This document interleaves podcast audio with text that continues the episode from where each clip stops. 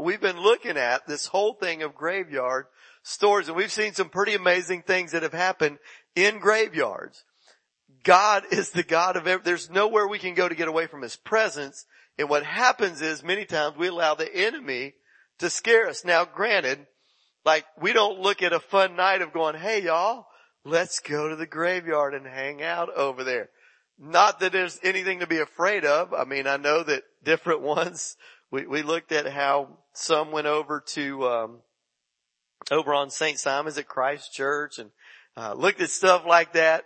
A lot of that is just fear that's already based in our minds. Most of it we've, we've seen things or we've heard things and because stories go on and on, you go, we begin to show up with an already preconceived idea that something's going to happen. And I'm going to tell you what we've been reading in scripture is there ain't no grave that's scared. There, he took care of it all. And so we're going to look at some, uh, another one tonight and actually tie some of the ones we've already looked at. And so if you got your Bibles, you can open them to Matthew 27. We're looking at what happened when Jesus, um, when this is actually him on the cross and it's his last moments. This is his last few hours alive, his physical body before he gives up his spirit. And we're going to look at that because as we've already seen, like in the past, we've already seen where a man was, was, uh, was being buried in Elijah's, uh, Elijah's grave.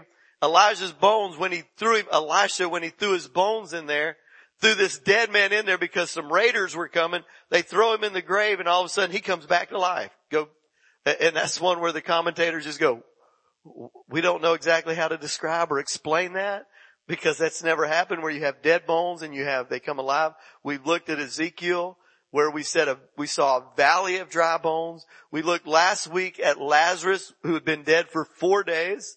Um, now I'm going to tell you, if you're a science person, it's going to go ahead and it's going to mess with you a little bit because you're like, nobody can be dead for four days and not stink and rot. And it's like, oh yes, they can. With Jesus, all things are possible. He's, he's Lord of all. And so that tonight we're going to go over for a little bit this whole thing of what actually took place. And this is one it's, it's recorded in Matthew's gospel. There, the, the resurrection happened and, and all four gospel writers make mention, but they're not all the same. Like there's, you know, you got the synoptic gospels where you have Matthew, Mark, and Luke that all have a lot of the same stories. They tell them they're in like. They have different variances, but mostly the same. This is one that's not in any other gospel. It's not seen. And it's one that's, that, that frankly, it does say, Jesus, wow, things far beyond what my own understanding and what I can grasp. God is that big and that powerful. And so starting in verse 45, here it is. From noon until three in the afternoon, darkness came over all the land. Now, first of all, Jesus is already on the cross. He's already been beaten. He's already there. He's already been nailed to it. And so he's there. And at noon when it, when it really started getting serious and it started coming down and, and, and he starts, the end is, is near, um, about three in the afternoon, Jesus cried in a loud voice. Here it is. And he begins to say, Eli, Eli, lema sabachthani, which means, my God, my God, why have you forsaken me?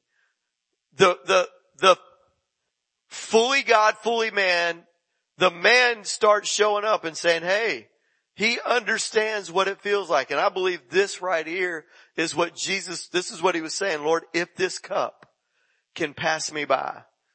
When he was in the garden before he took the beating, I believe this is what he meant when he said, hold it. This is the cup I don't want. The, the, the, the beating I can take, but being separated from you, I can't take that. That's more than what I even want to, for all of eternity. I know you are being, being my heavenly father, being the one, being connected to be separated from you was more than what I believe that right there is, is key to him saying, why have you forsaken me? The man part. And then it said when some of those were standing there heard this, they said, he's calling Elijah. now this is what's beautiful. People think they have all kind of stories sitting there It'd be just like if one of us or a group of us were standing around watching something happen. Each one would tell from your perspective what was going on. You would, you would have a story and then you'd have somebody else would.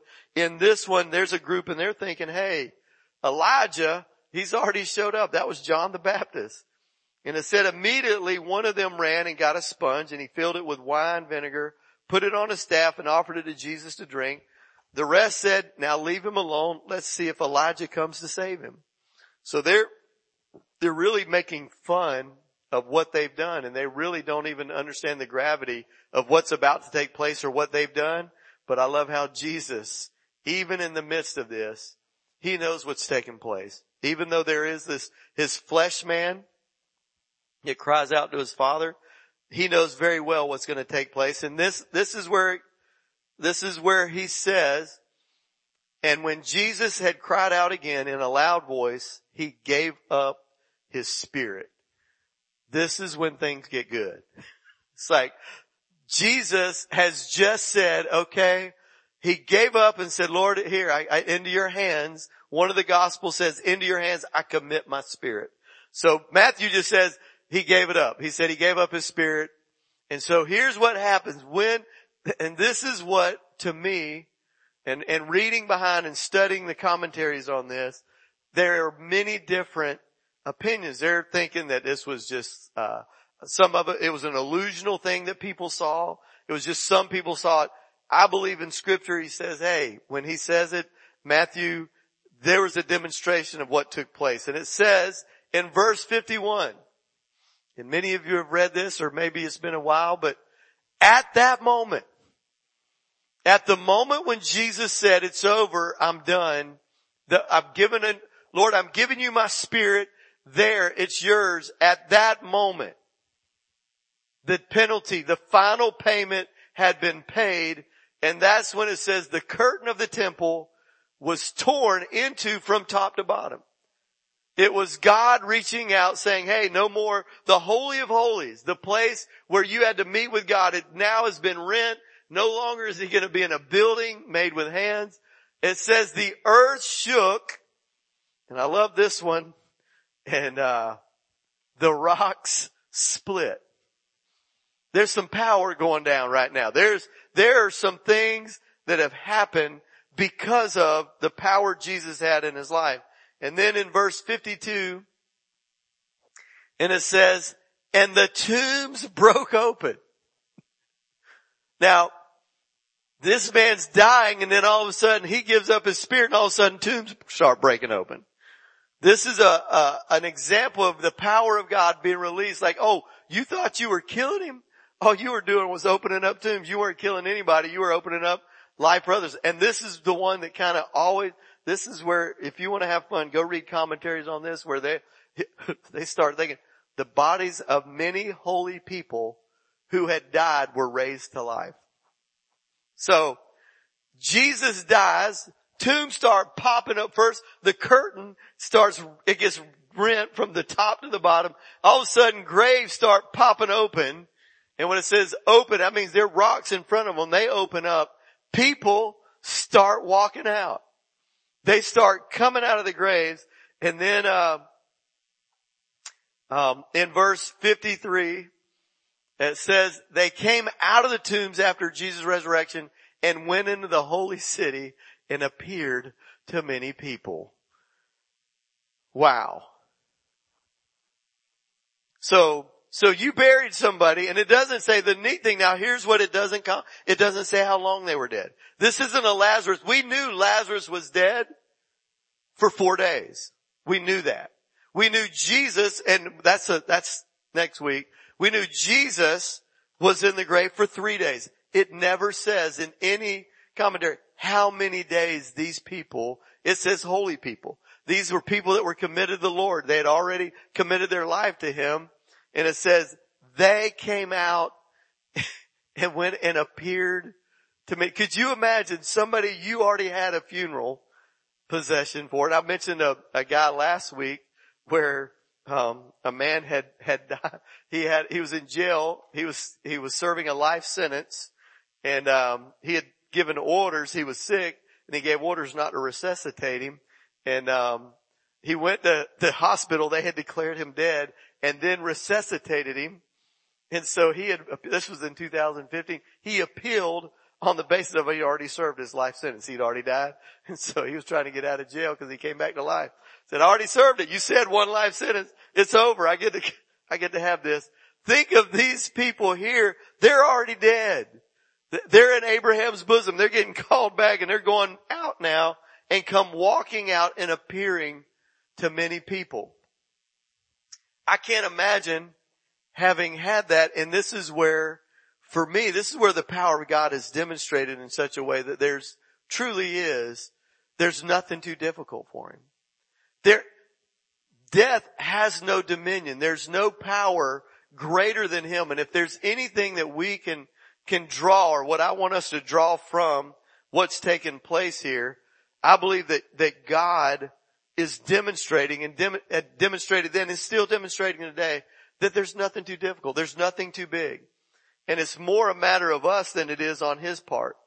Um, we are, we are, um, the, of the resurrected. We don't have to worry about ever dying. That's the beautiful thing of what we did. And we're going to look at some scriptures about that in a minute, but I do want to finish this real quick in the verse 54. This is where those who were there begin to see this and they go, okay, wow, he, he was, that's it. the ones that just witnessed it. The ones that just killed him, the centurion soldiers says when the centurion and those with him who were guarding Jesus saw the earthquake and all that had happened, they were what? They were what you and I would be. They would be terrified and exclaim, surely he was the son of God. You know, we have, right now there seems to be a real fascination with death. There seems to be with different ones and, and there's fear of it, what takes place, what happens after we die. I want to tell you, to any believer, the Bible is clear, to be absent from the body is to be present with the Lord. Just the same way when Jesus was absent from his body, they came alive.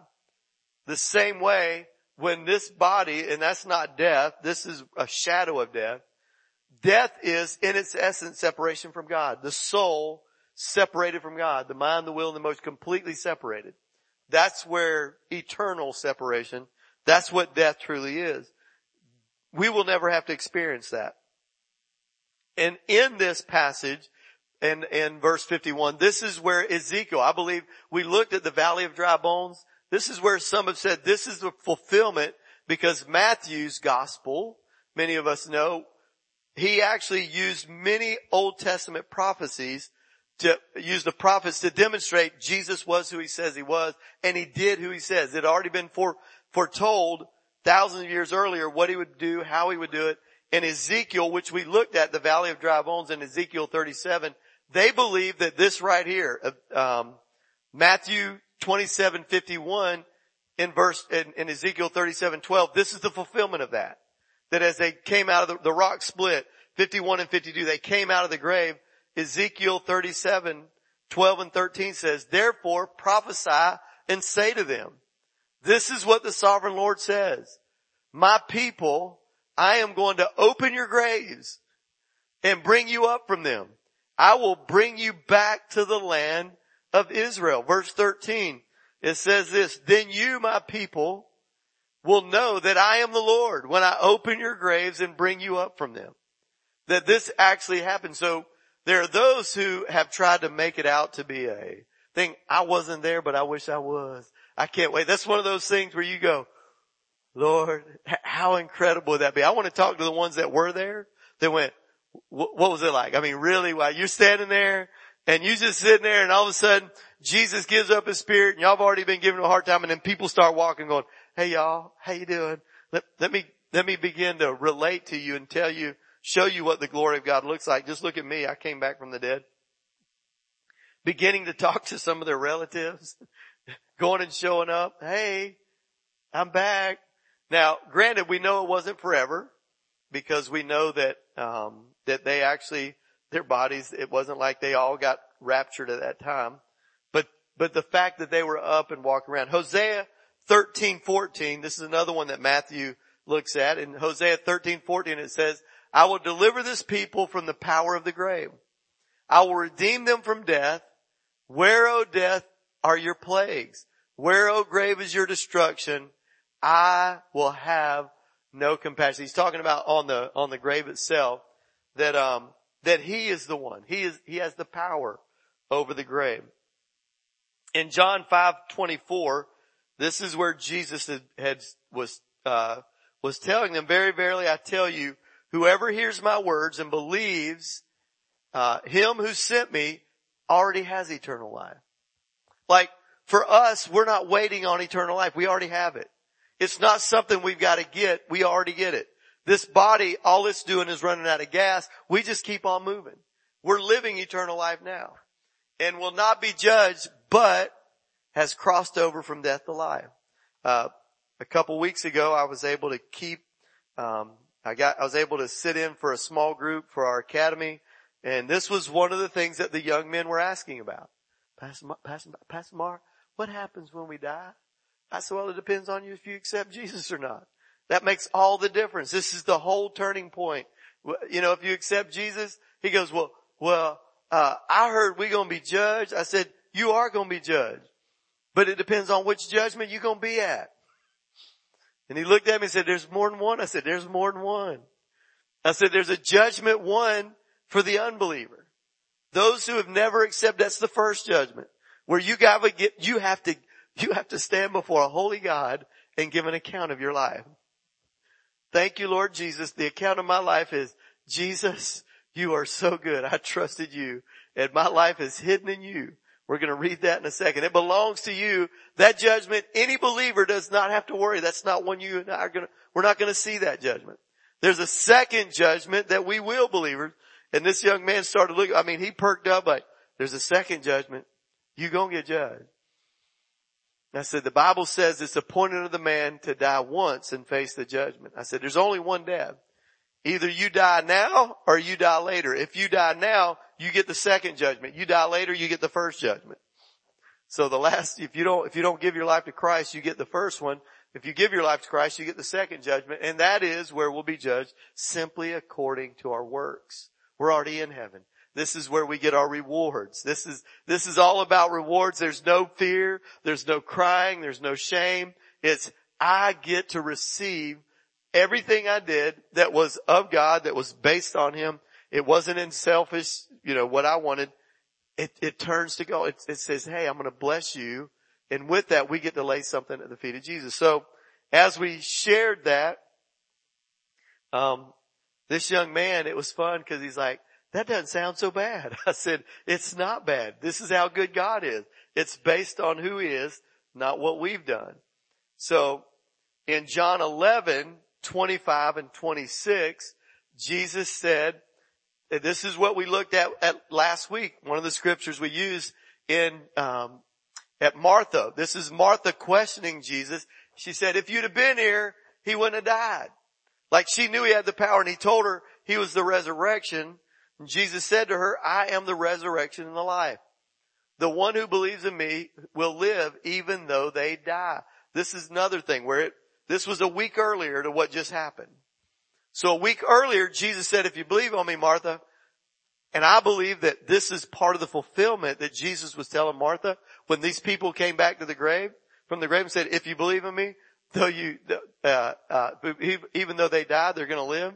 It's like, uh oh, these people came back. It was a fulfillment of what Jesus told Martha and said, hey, it's not over. That I have the final authority. Nobody gets to do that but him. And so for us, this is where we get to choose what we're going to believe. We get the opportunity to say, Lord, I trust you that you can do anything. There is nothing too difficult as far as life and death itself.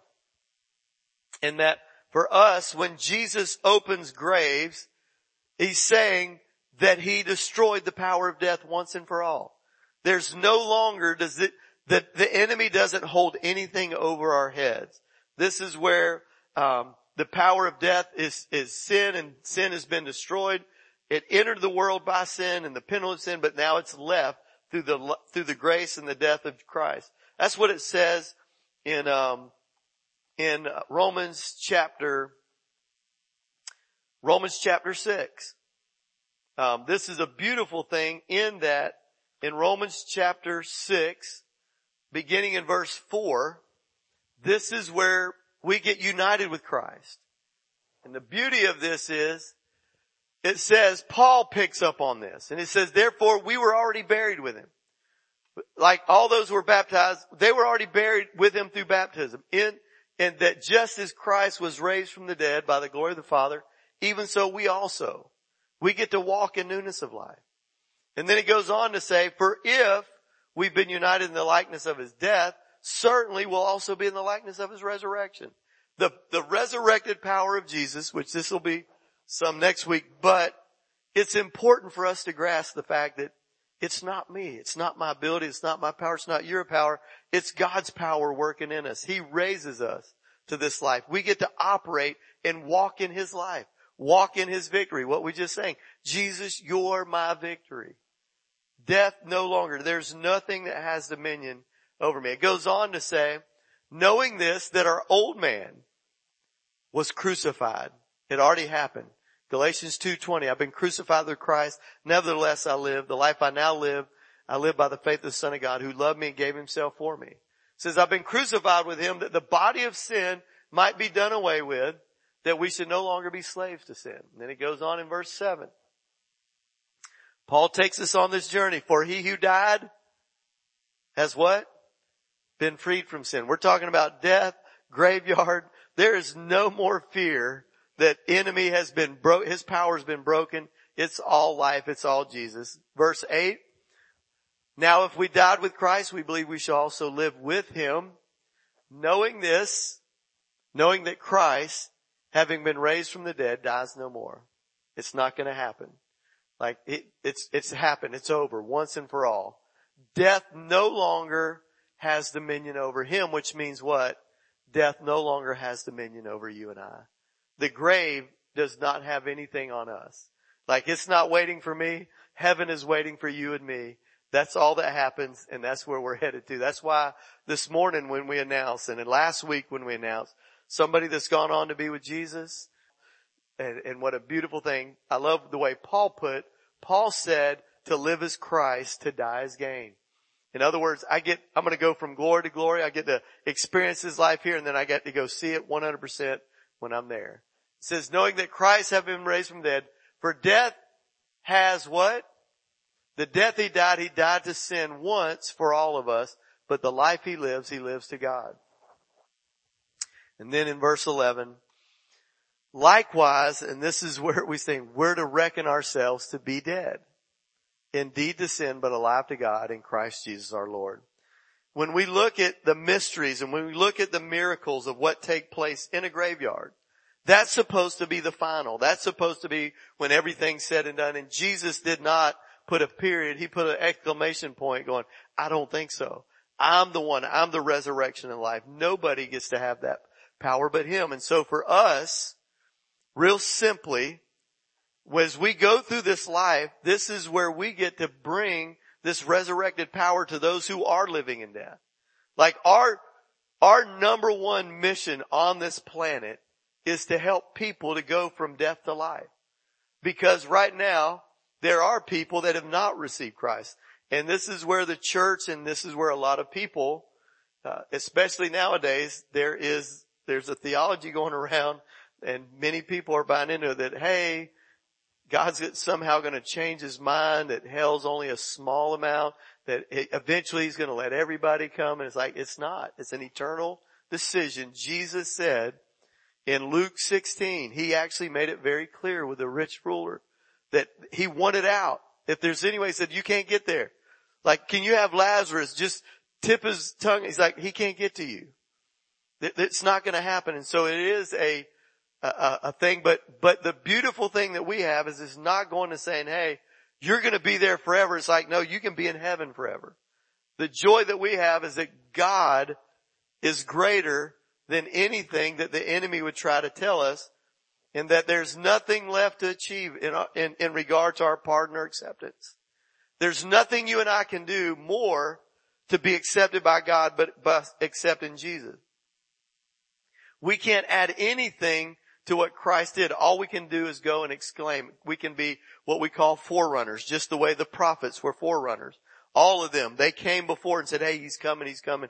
We get to be forerunners to a second coming saying, hey, he's coming back, he's coming back, he's coming back. And we use these opportunities of all the power that's taken place to demonstrate exactly the power that God has and help people to see that look, you've already been redeemed. Every sin's already been covered. It's already been taken care of. There's nothing we're going to be able to do. Um, at the instance when Jesus died and the graves were open, that was to remind us at that very instant, his death, all our sins were completely answered for. The graves were not just partly open, they opened up completely, which said, now I am completely free. I'm completely open to the Lord and I know where I'm going to spend forever and ever and you can spend and we need to bring that message to, to everybody we come in contact starting here in Brunswick. We, we need to let people know Jesus is for you. He already paid the price. You don't have to live in that. This is a thing where, um, it, it, it is where we're, we're, we are in essence walking dead people in that we already, we've already died. Once you accept Christ, that's our one death. It's done. We don't have to worry about that anymore. So I just want to encourage you. I didn't want to, I don't, you know, it's not something long tonight, just a little to see the power of God operating in our lives. And I want to just challenge you that as I do myself, that I don't want to limit God in any way. There's not anything that's too difficult for God. And so for us, and that means in situations and circumstances in people's lives, that there's nobody too far gone. These people thought they were gone. It's over. It's like, no, you're not too far gone. You've been dead for a while. You still ain't gone. I still have life for you. And so that's where we can say there's nobody on this earth and we get to tell people you're not too far gone. I can tell you there are people right now that are in this city, in this county and community that think they, they've committed the unpardonable sin and that they're just waiting. They're on death row, quote, waiting to just die. And I want to, I want to challenge us as a church that we're not fearful of anything. Perfect love casts out all fear. That we get to walk in the wonderful love of Jesus and we get to share that. What He paid for us, we didn't even earn it or deserve it. We can't add to it. We can't take away from it. We just get to go and proclaim it to all those so that we can bring life to people's, to their life, to their situation and bring hope to a dying world. Amen. Let's pray. Thank you, Lord Jesus. Father, I do thank you that Lord, there is no limit. Lord, you spoke worlds into existence. By your word, worlds were created. The heavens were formed. Lord, opening a tomb is nothing to you. And Lord, I thank you that those of us here tonight and those who listen later, either by podcast or by CD, that Lord, we would never allow a, a graveyard story or, or the fear of the grave try to bind us or keep us from experiencing life. Because Lord, you've overcome every obstacle. You have, you have defeated death itself. It has no power. And so Lord, we get to operate from life to life. And Lord, I thank you for each one of us here. I thank you, Lord, that your life would continually, Lord, it would be continually in our hearts and minds and that we would share that with all those we come in contact with. We would use your life to instill life to those around us. God, I thank you right now that Lord, you would use this church, Christian Renewal Church, Lord God, to be a light in this community. And it's through the people we have here that Lord, your life, your light and your love would shine forth in everything we do, in everything we say. Lord, I thank you for blessing each one here, those who aren't here tonight. Thank you, Lord, for your spirit just continuing to move, continuing to guide, continuing to lead, and continuing to lift us up and give us the power, the unction, the ability to minister your life to those around us. God, I thank you for it. I celebrate you and I praise you in Jesus name. Amen. Thank you, Lord. Well, here's what I want us to do. I do want us to do this. I want us to just take a moment and I want us to seal once and for all that there is nothing too difficult for him. anything within us or anybody, think of a situation. I know all of us have seen people die that we prayed for. We've seen situations where we thought, oh, that, that those who accepted Christ are not dead. They're alive right now in His presence. But I want us to eliminate this thing of, hey, well God, you, you can do something. You can do all things and you do all things well. There's nothing too difficult for you. Could we take just a moment? I want you to just take just a moment and allow the Holy Spirit to just remind, to etch that back into our hearts that hey, dead people come to life. That death has no dominion, that God brings people back. He's able to, even those right now that seem like they're living death, that God brings them back to life. He's able to, to cause His life to infiltrate and to go in to infuse us and infuse them with life. Lord, I thank you that Lord, you are greater than our greatest thought. You're, you're greater than the greatest mind that's ever, quote, men ascribe to. Lord, you're far beyond even that. And Lord, I thank you. Lord, I just thank you, Father. I thank you Lord, you demonstrate things all the time in our lives. You demonstrate the ability to work things out in a way we never thought possible. Lord, I thank you that, that at this church, Lord, I thank you that we can begin, Lord, to believe the impossible, Lord, that you are moving in ways we can't even see, but Lord, you give us the ability, Lord God, to call things forth. You give us the ability to co, to, to co-labor with you in seeing your kingdom and your, your, your authority established in hearts and lives and minds all over this community. Thank you, Lord Jesus. Thank you, Lord Jesus. Lord, I ask you to forgive me and forgive us. Lord, for limiting you in any way. Lord, forgive us for limiting you in any way to think that our circumstances or what people have said or what people have, that, that, have, that have tried to limit you in any way. Lord, I thank you right now, Holy Spirit, that you begin to rise up on the inside and Lord, we would do great exploits for you, sharing your truth wherever we go. Thank you, Lord God. Well, as you sit there, just open your hands. I want to bless you. And I encourage you to carry this on that we, I take a lot of time in the mornings where I just sit and just bask in the presence of God and, and I just think, man, you are so great and so big. Nothing's too difficult.